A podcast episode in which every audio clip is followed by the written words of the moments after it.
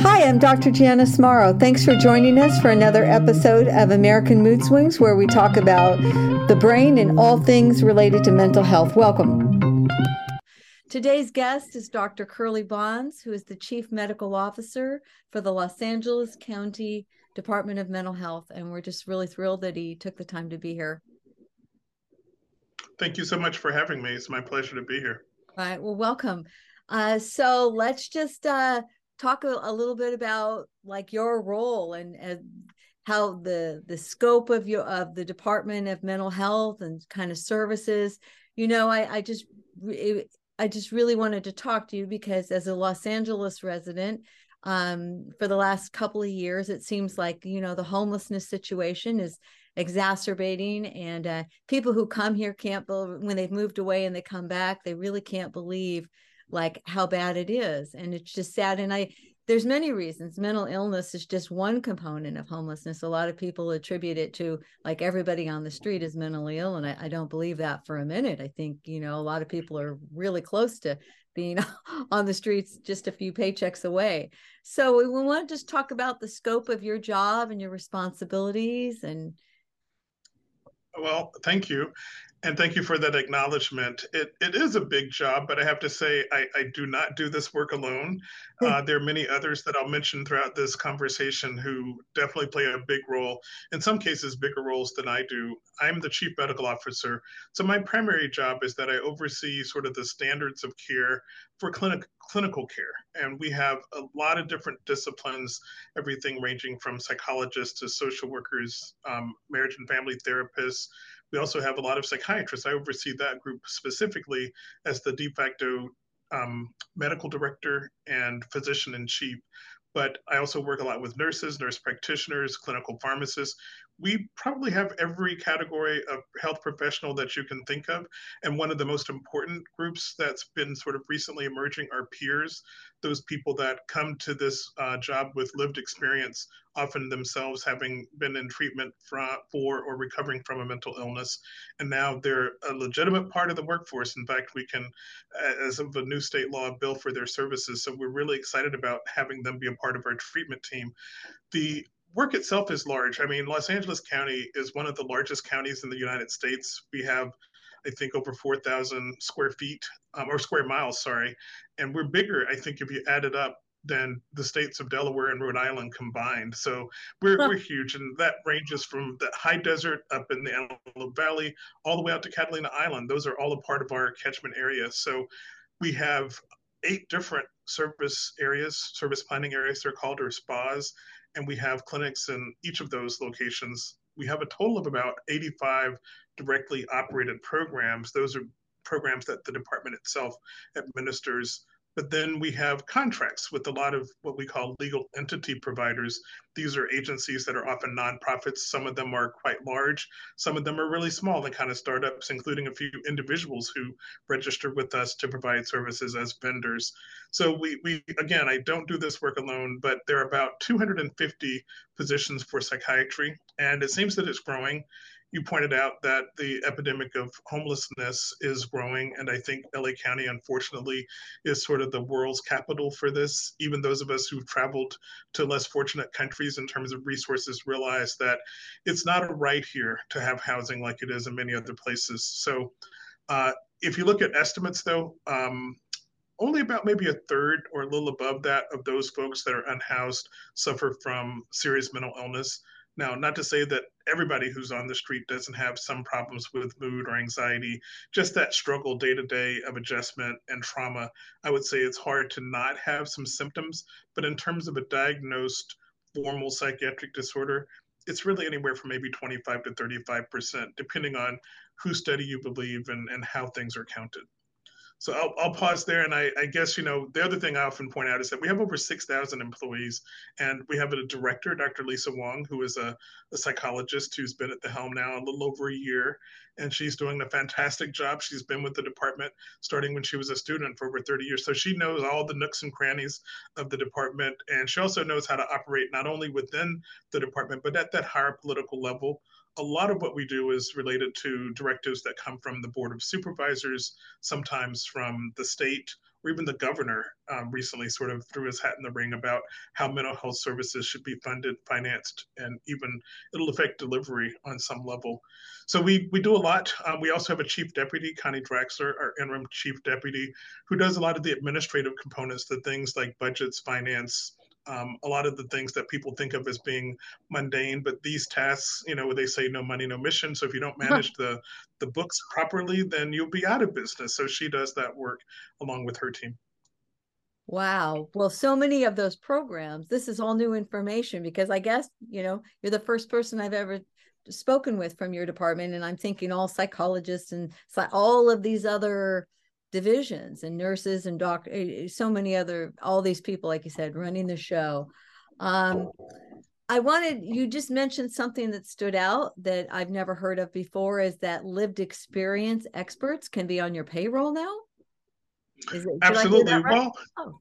sure, you're you're absolutely right, and um, I think of them as being important members of the the recovery team. If you think about it, I'm a doctor. You know, I've been in school for a lot of my life. I, I haven't necessarily spent time um, on the streets in a tent or in jail inside of a cell. So if, if I have that experience, I'm probably going to relate to it a lot differently than someone who spent their life so called in the ivory tower. Now, I, I have spent a lot of time working alongside some of these environments, but having been there yourself, having been in a clinic where you're respected or not respected, knowing how to communicate with the physician, knowing what language a person will understand. Because I can admit that I get a little distant sometimes. I have to find myself not using jargon. But peers, they often break it down. They're the ones who, in my mind, are the true heroes we have these positions that are community health workers that require very little formal education. I think sometimes a high school diploma may be the minimum requirement, but what we're really looking for are those people that know how to relate to different cultural groups, different ethnic, different religious um, people with different identities. Those are the folks that we try to find because they can match, I think, very symmetrically with the folks that we're providing services for and they often have insights as to what would work. You know how do you approach someone who's been li- living on the street who's paranoid of anybody who's wearing a, an id badge? I, I think that they help fill that gap Wow. Well, uh, my my partner, the creator of the show, Rick Kilpack, he he lives in Park City, Utah, but for he did about uh, two years with a uh, crisis response team. So they were called in with the police to do exactly what you're talking about. He he would be considered a lived experience. He's he's been struggling with bipolar for the last forty years, but he he's explained to me, you know, how much more calming it can be. That people, yeah, do get pretty scared when people show up with in the uniform and, or can be. Um, you there's so many things to talk about, so I'll, I'll I might end up jumping around, but you just from listening to prior chats you've had with people, you really want to emphasize. Uh, you have a lot, a big emphasis on recovery. That this is a recovery as a journey, journey, and not a destination. If you want to elaborate on that a little bit. Sure. So think about um, packing a bag to go somewhere. And in life, we're all involved in some destinational quest. And just getting there can be half the fun. You know, I would say that going someplace on vacation, getting there is just the beginning. Then you're going to explore, you're going to go around. With illness, we think about illnesses like uh, breast cancer or, say, heart disease, that you may get to a point where you can function, but the illness isn't necessarily gone. You know, with with cancer, we always worry about recurrence. With things like heart disease or diabetes, these are kind of chronic conditions that stay with us, but they're manageable. You can take medication, you can be involved in rehabilitative therapies, but you can still function. It's not like you just sit around waiting for the cure, although there are some interventions that can lead towards a great deal of life improvement, they have to be managed on an ongoing basis. So I think of recovery as being something that, you know, you don't take this pill, go to this therapy, and then all of a sudden you're better and you don't have to see us anymore. Hopefully, over time, you become more independent in sort of self management of your symptoms and controlling your illness that most of the people that I know, if they're involved in treatment that's successful, they develop more skills and so they can master their illness.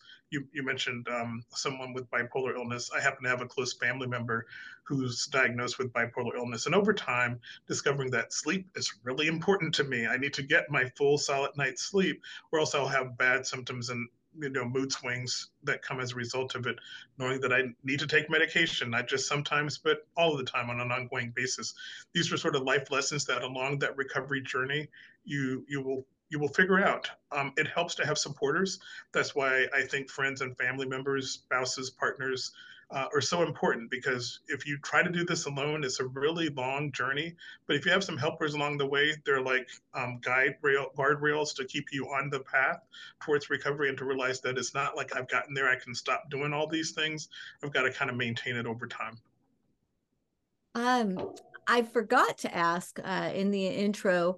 Uh, are, are your services available? Are these for uh, people that have insurance or mostly people that don't Medi-Cal who people who like i have kaiser so if i something goes on I, I or i need help i go to kaiser. It's an hmo and people with ppos like if somebody out there doesn't know the difference ppo is means you can choose doctors outside of your network. So how about the re, who can utilize these all these different programs and services from the department of mental health that, that's a great question, and I, I wish I had a very simple answer. I'll try to oh. tell you that. Um, if you call us up at our access number, which is 1 800 854 7771. Um, that's our number for access. They will do an assessment with you.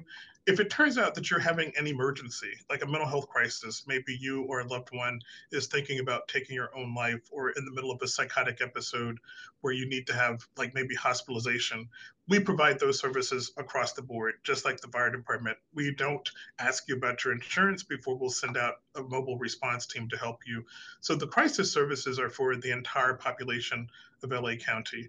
We also do a lot of prevention and early intervention. These are programs that are based in schools.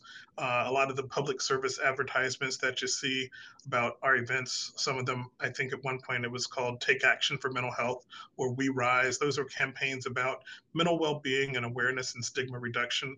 Those are for the entire population. But the core of our services, which are outpatient clinics and programs for those people that are in institutions, those are mainly for the safety net, people that are underinsured or uninsured. So a large part of the population now has um, Medicare or Medi-Cal. Older folks typically have Medicare. Younger folks, if they have illness, are covered by Medi-Cal if they're indigent. So if you fall into that category, then we are your provider of, of choice in most cases. Now, the interesting thing is that with uh, healthcare reform and the Affordable Care Act, almost everybody now qualifies for some form of insurance. And then you have some selections you can choose. For example, there are people with Medi-Cal who choose Kaiser as their provider. And most of the managed care companies have an element of mental health care delivery for what's called mild to moderate illness. So when you call up, it can be a little tricky. We'll ask about whether or not you have insurance coverage, and then we'll make a determination are you eligible to receive services with the Department of Mental Health directly? Could you go to one of our contracted agencies. But if you have something like Anthem Blue Cross or one of the Blues, chances are that you'd be referred to them as a primary care provider. And then if you have certain types of illness like Kaiser, they only do mild to moderate illnesses, which are like mostly anxiety, mild depression. But if it's serious, things like schizophrenia, bipolar disorder, then they're going to say, you know, that falls into the specialty mental health category. And for that, the department is possibly your provider um, that you're going to be referred to. So it does depend a little bit on what plan you have and, and how you're enrolled. It's a complicated, more complicated than it needs to be because we just in this country don't have a single payer system yet. Right. Yeah, I I am at first I was very resistant being a chiropractor, you know, for the last 23 years of a single payer system. But as the years have gone by and just uh seeing so many people be have access to to care now through covered california it's income dependent so if you make very little and i just love it there's still a private system for those people that are totally resistant but i i'm grateful for it every day and to see covered california here at least here i don't know about the rest of the country but Um, it seems I've been on the website and I'm on a plan now. It's very similar to what I had, but um, things changed during COVID. So I'm just, I'm very grateful to see it implemented. Um, right. I, I mean, there are certain things that California does well. That's one of them, I think. Oh, yeah. Yeah. Um, so let's talk about a little bit about your background. I know you've had a a pretty varied background, but I guess I, for this conversation, I'd like, I know at one point you worked in the jail system for a few years as a psychiatrist and I'd love, and you, you brought up some things I'd really like to hear more about that people don't think about because there are a lot of people, hopefully most people are going to get out of jail at some point and there's so many services that they're going to need. Uh, so, so if you want to talk about some of the things that you are responsible for and and, or implemented for these people. It's a big population, but I'd like to talk about what you did when you were working in the jail systems and things that uh, that you were aware of. Okay. Well, um, I think a first starting point for this conversation is to realize that there are three health departments in Los Angeles County. There's mental health, which is the department I work for, and there's physical health, which is the Department of Health Services, which takes care of inpatient psychiatry. They also take care of emergency psychiatry, and they also do correctional mental health, which is the jail. At the time that I worked in the jail, which was from 2007 to 2010 roughly, it was under the Department of Mental Health in terms of the healthcare and mental mental health care within the jail. Now it's under correctional health under the Department of Health Services. So my knowledge is a little bit dated, but I think some of the basic principles remain the same. Um, the third health department is public health, by the way, and they have substance use disorders under a component called SAPC, Substance Abuse Prevention and Control. So if we focus on what happens in the jail, generally speaking, jail is a short-term uh, destination compared to prison, which is more longer term. A lot of people don't know this. I, I, used to get into conversations socially when people found out I worked at jail, and later they say prison. I say, oh, no, no. Uh, prison is for more serious crimes like felonies, murders, rapes, um, assault with a deadly weapon. I mean, those people are more likely to be accused of felonies and they're going to end up serving more than a year in prison. But usually, terms in jail are intended to be a year or less. So one thing to keep in mind is that people are in the jail for just a short period. Often it's kind of a revolving door. People go in, they stay for a few weeks or months, they serve a part of their sentence. I think right now it's down to about 50% of the time that you're charged with. So if say you're assigned a three month sentence, you might only be there for four to six weeks. So you have a limited amount of time to intervene. So a big focus is on identifying those people that have mental health problems, and that happens at time of intake. Um, there is something that they refer to as the inmate reception center, which sounds a lot more glamorous than it is. You know, they're not handing out cupcakes at the door or tea sandwiches, but it's a reception in that you come in, you fill out a questionnaire. At the time that I worked there, I think it had somewhere around 15 to 17 questions. Those ask about previous mental health history, treatment, are you taking medications, and of course, things like, are you feeling suicidal now?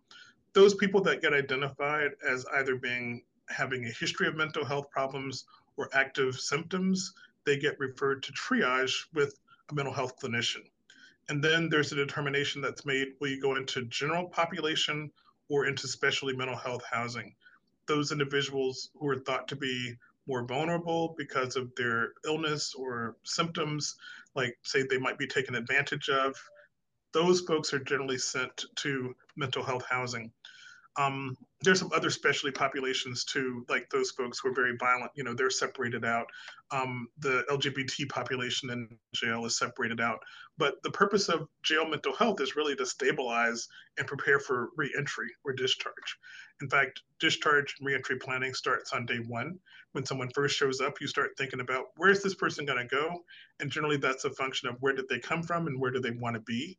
So you try to link them to services both in the jail to give them medication, therapy, support. There are some groups. Um, there's probably not as much rehabilitation as I would like to see. At the time, there were some outside groups that went through and did some internal jail reach, like Homeboys is one, for example, that did a lot of work with people that had been previously involved in gangs. And they also have a great um, educational and I would say occupational program for once people get released.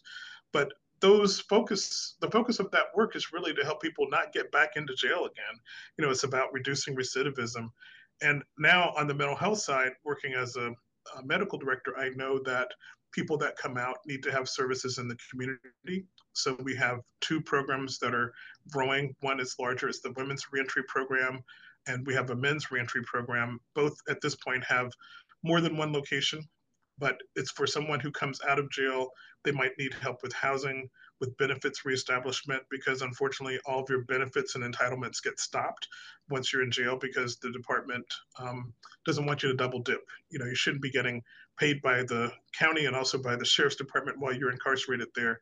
So I, I think that's the big picture is that it's about recovery and reentry. Very happy. Once in a while, I see a 60 minutes uh, segment where they're talking about different education programs in the jail and training, and they're controversial because some people don't like to see that at all, and I I do. I I think we all deserve second chances, and if you come out and have no job skills or a way to, and then you also mentioned like um I don't know if it was anger management, but learning how to have difficult conversations so you don't explode. You know, we all have difficult conversations in our life, whether it's family member or a, a job or just being out in public at a, you know, with the stress.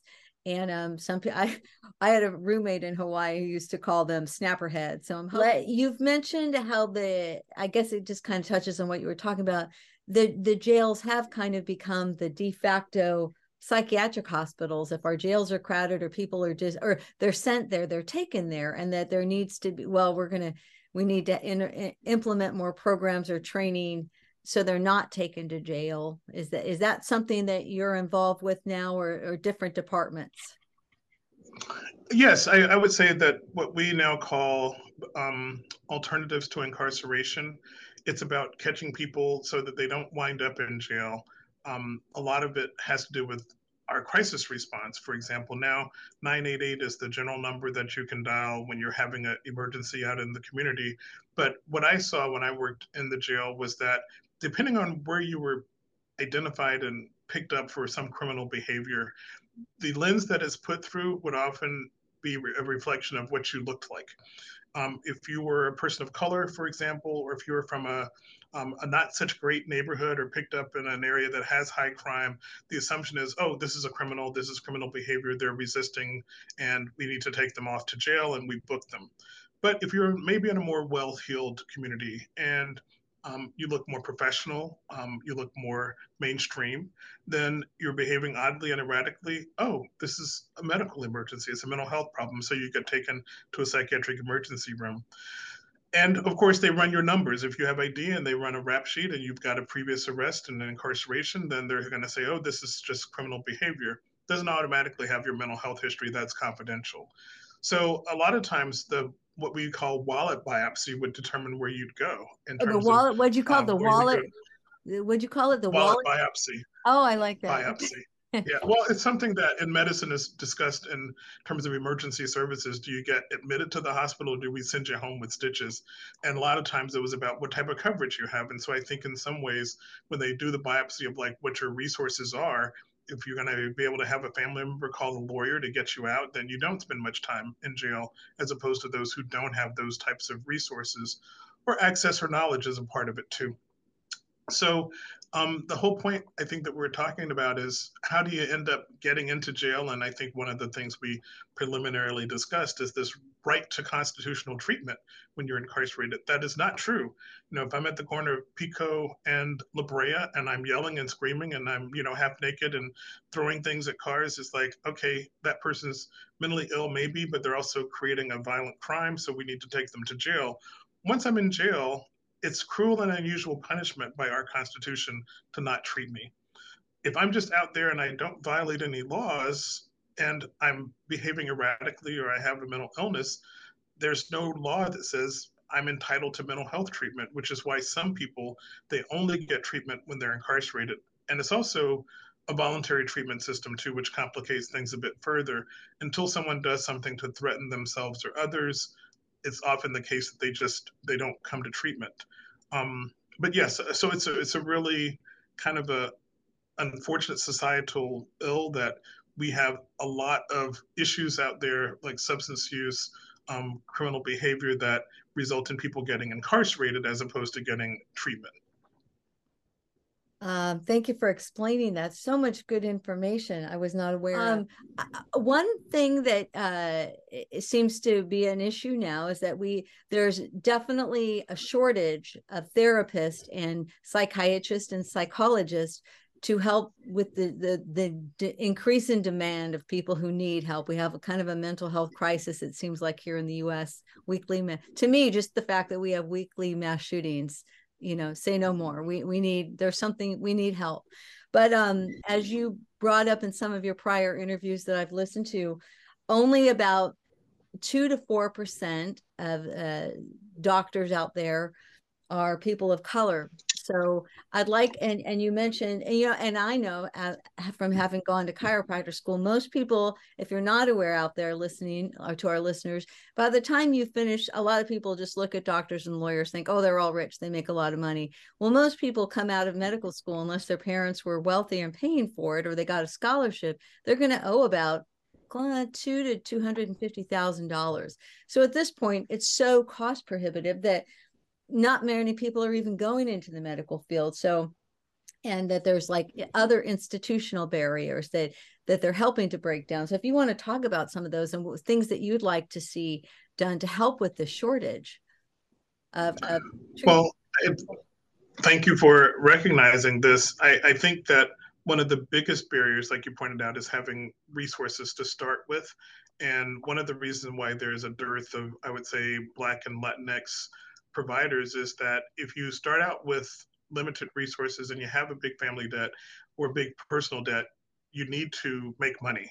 Um, mental health fields are not the most um, reimbursable. You can go to this website, Transparent California, look up your favorite doctor who works for the public system, and you can find out like what the salaries are. And the neurosurgeons and the orthopedics, the people that do interventional work, um, often make upwards of half a million or a million a year, whereas psychiatry is probably about half that. Um, it's not a field that people go into because they're trying to line their pockets. They mostly do it out of a sense of social justice and, and wanting to help people.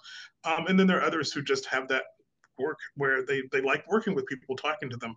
My preference is that my patients be awake when I work with them, not oh. asleep or under anesthesia. So, but you know that that's not the same as if I were drilling holes in their head. Then I'd be paying a lot more because it's higher risk. And you know, so I, I admit that surgeons go through a longer period of training, but there are disparities in compensation. Also, there's stigma. I think in the minority communities, often there's this sense that uh, why aren't you going to be a real doctor? I, I, I, was fortunate. I didn't hear that from my family, probably because my family has a fair number of individuals with lived experience, so to speak. You know, they knew the value of mental health treatment because people had experienced it firsthand. But for a lot of other people, it's hard for them to get acknowledgement that medicine and mental health go hand in hand. So the answers really start, I would say, in primary school. Um, I do work with one university, Charles Drew in South LA, that has a tradition of something called the Saturday Science Academy, where middle school and high school students are brought onto campus. It's a medical campus that has all the health professions there, where they're allowed to engage in different projects and programs where they learn about um, how do you become a health professional, not necessarily a doctor, but even things like radiation technology. There are other specialties that people can go into. Um, so it's exposing them early on because often it's about who you are exposed to.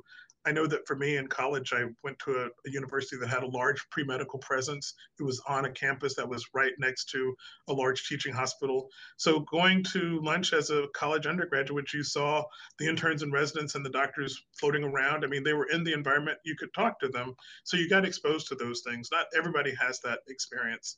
So, a lot of it is about early life experience and exposure what do you think let's talk about some of the the biggest challenges your depart your department has like the c- contemporary mental health challenges you know as as a citizen of la i i started out i mentioned this earlier you know when i get off the freeway i live in studio city so i'm between two freeway overpasses. So every night but as i start the day and end the day if it's if it's extreme weather if it's really wet or really hot i'm going to see a homeless encampment.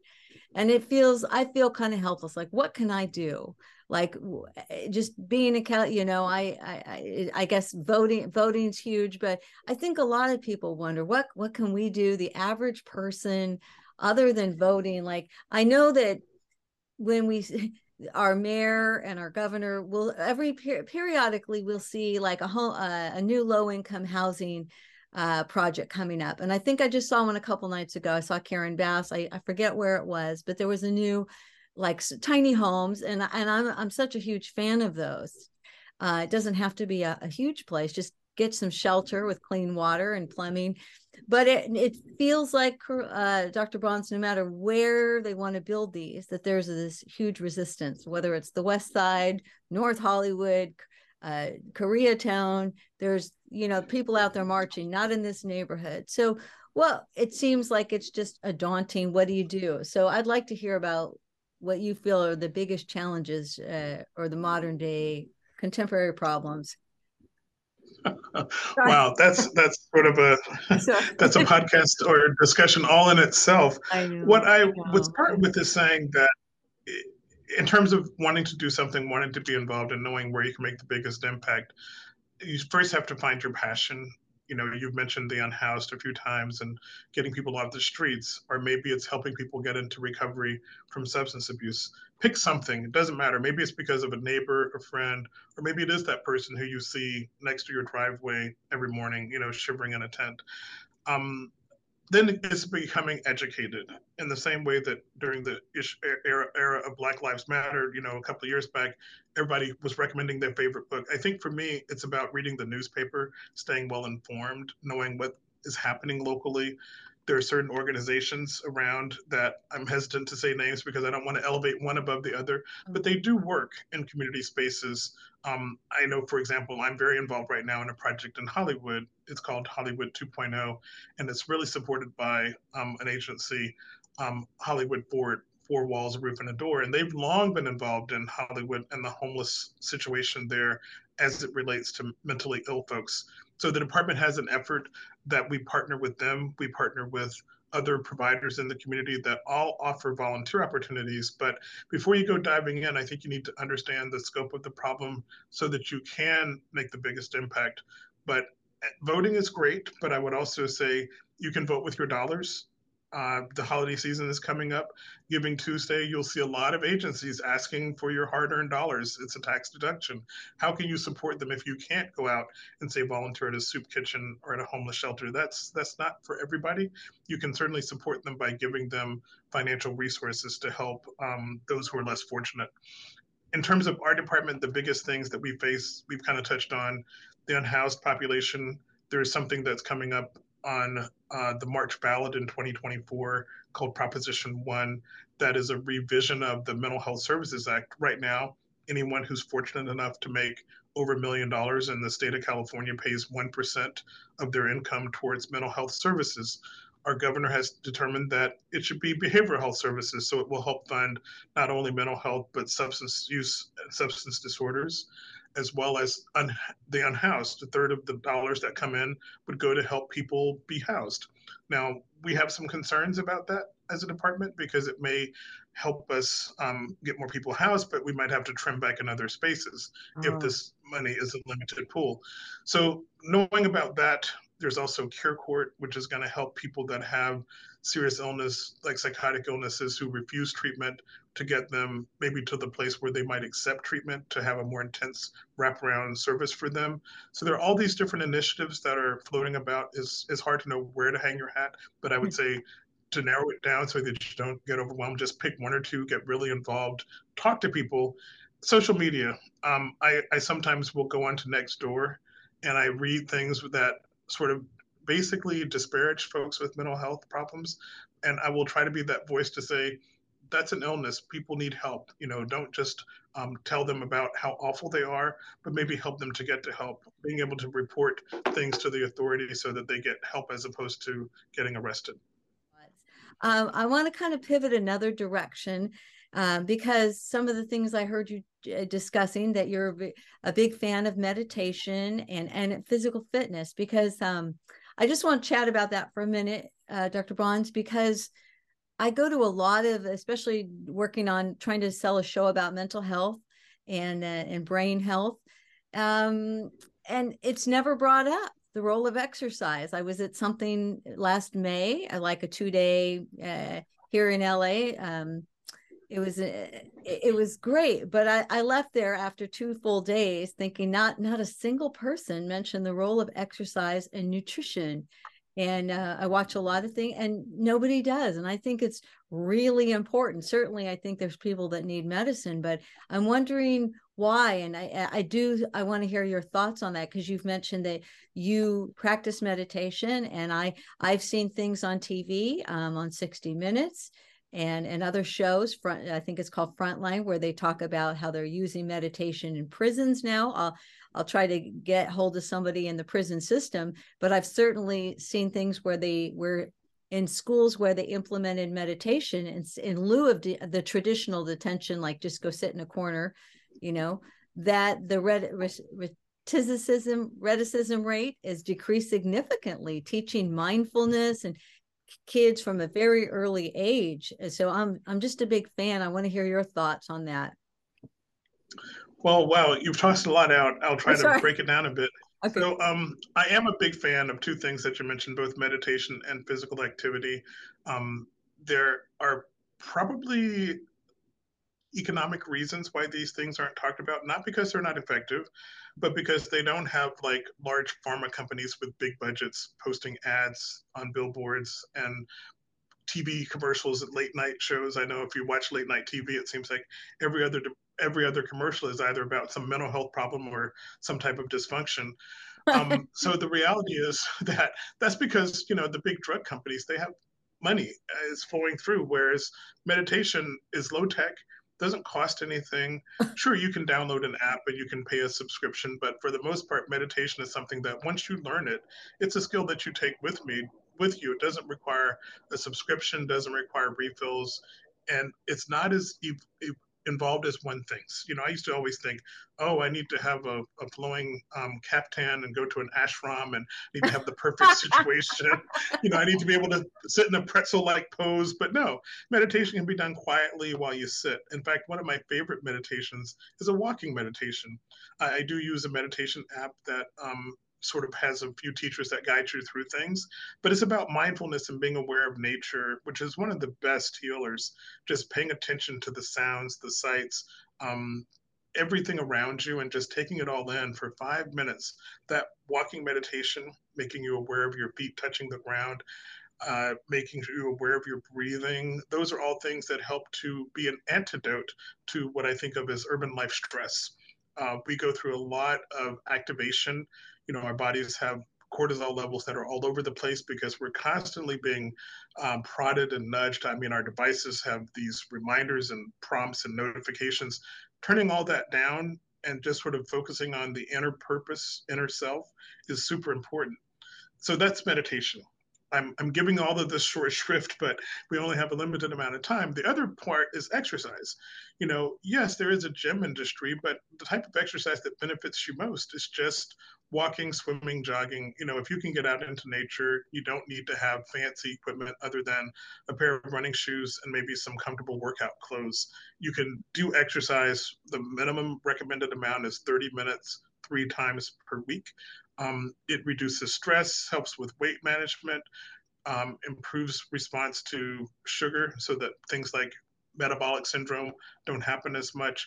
It can increase your interest in sex and even your performance if that's an issue for you, your endurance. So I think there are a lot of benefits to exercise. And I've occasionally written prescriptions to people to get some exercise three times a week.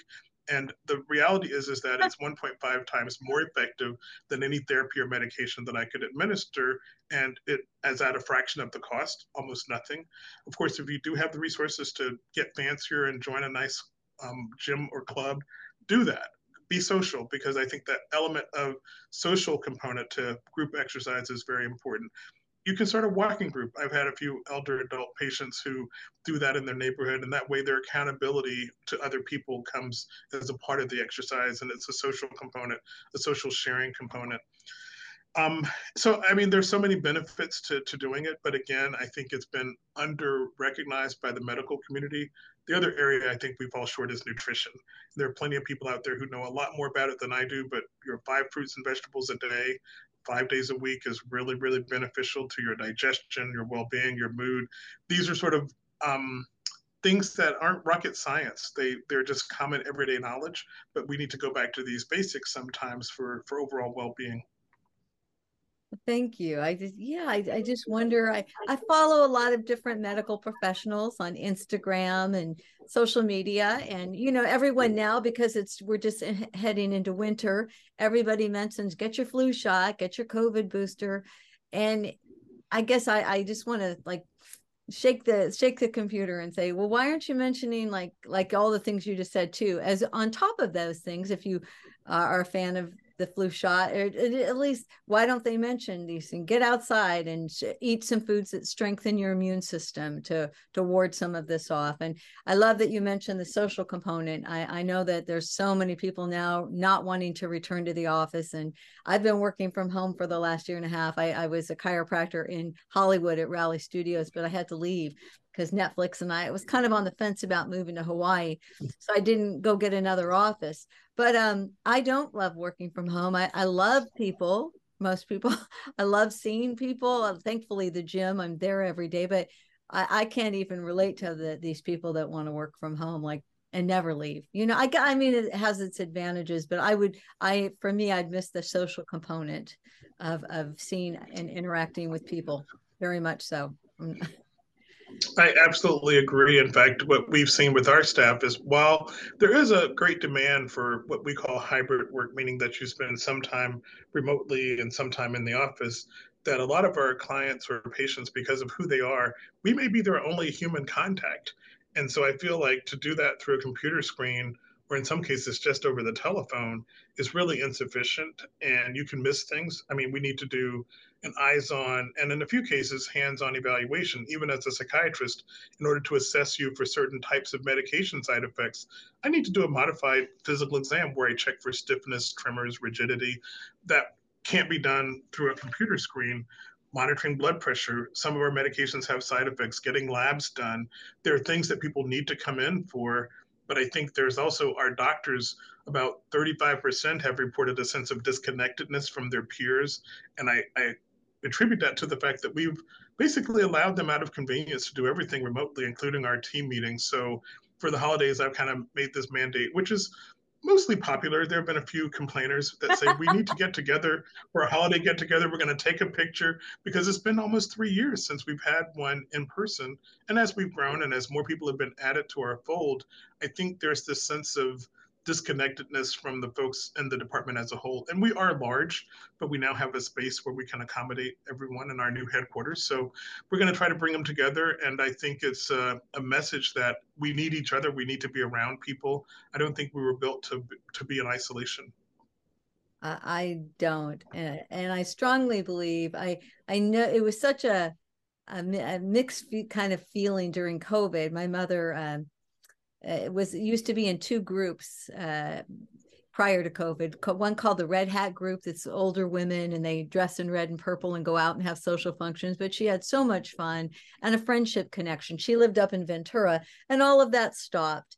And um, they were, even though she had a house full of people because we had caregivers and I was there a lot. Um, she was so lonely and so many there were so many people who I I really feel a lot of people passed of loneliness at least our elderly population that didn't have the social support yeah. they didn't have the tech skills I mean luckily the younger generations or an older person that had young people in their life they could set them up on Zoom where they felt like they still had a little but there were a lot of people that just didn't have any of that and um I on that note uh, does your department are there a lot of seniors that are served uh, are any kind of programs geared at seniors? Yes, there are. We, in fact, uh, we have one division called Genesis, which is um, an acronym that I can't remember what it stands for, but it's older adult services. They do a lot of field-based work for folks that are shut-ins or homebound, and it's it's almost all older adults. I think the minimum age is 55, which scares me a little because I don't want to qualify. But um, it's good to know that I could get them if I needed them but most of them are people that are in you know their sixth and seventh decade of life or above. So we have a, a fair, fairly robust service. One of the things they do a lot of is working with folks who have hoarding as a problem because a lot of times that becomes most severe in late life when you've had a lot of time to accumulate things it can be actually dangerous so they, they do a lot of great work and they also do some legal advocacy because that group is subject to being um, preyed upon by Freud's fraudsters and that sort of thing.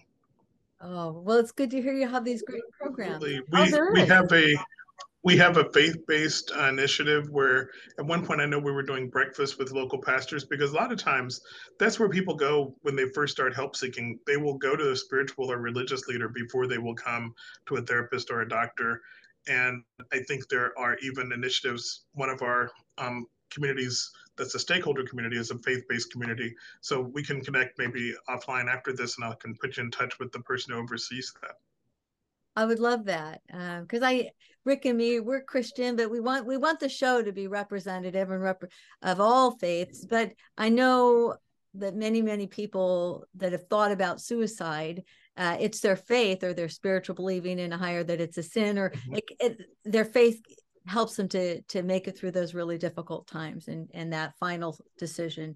So I th- I think it's just an important part of the the show. So um, thank you again for being here today. Thank you. And I hope to see, to see you in person. All right. Have a good uh, rest of the week.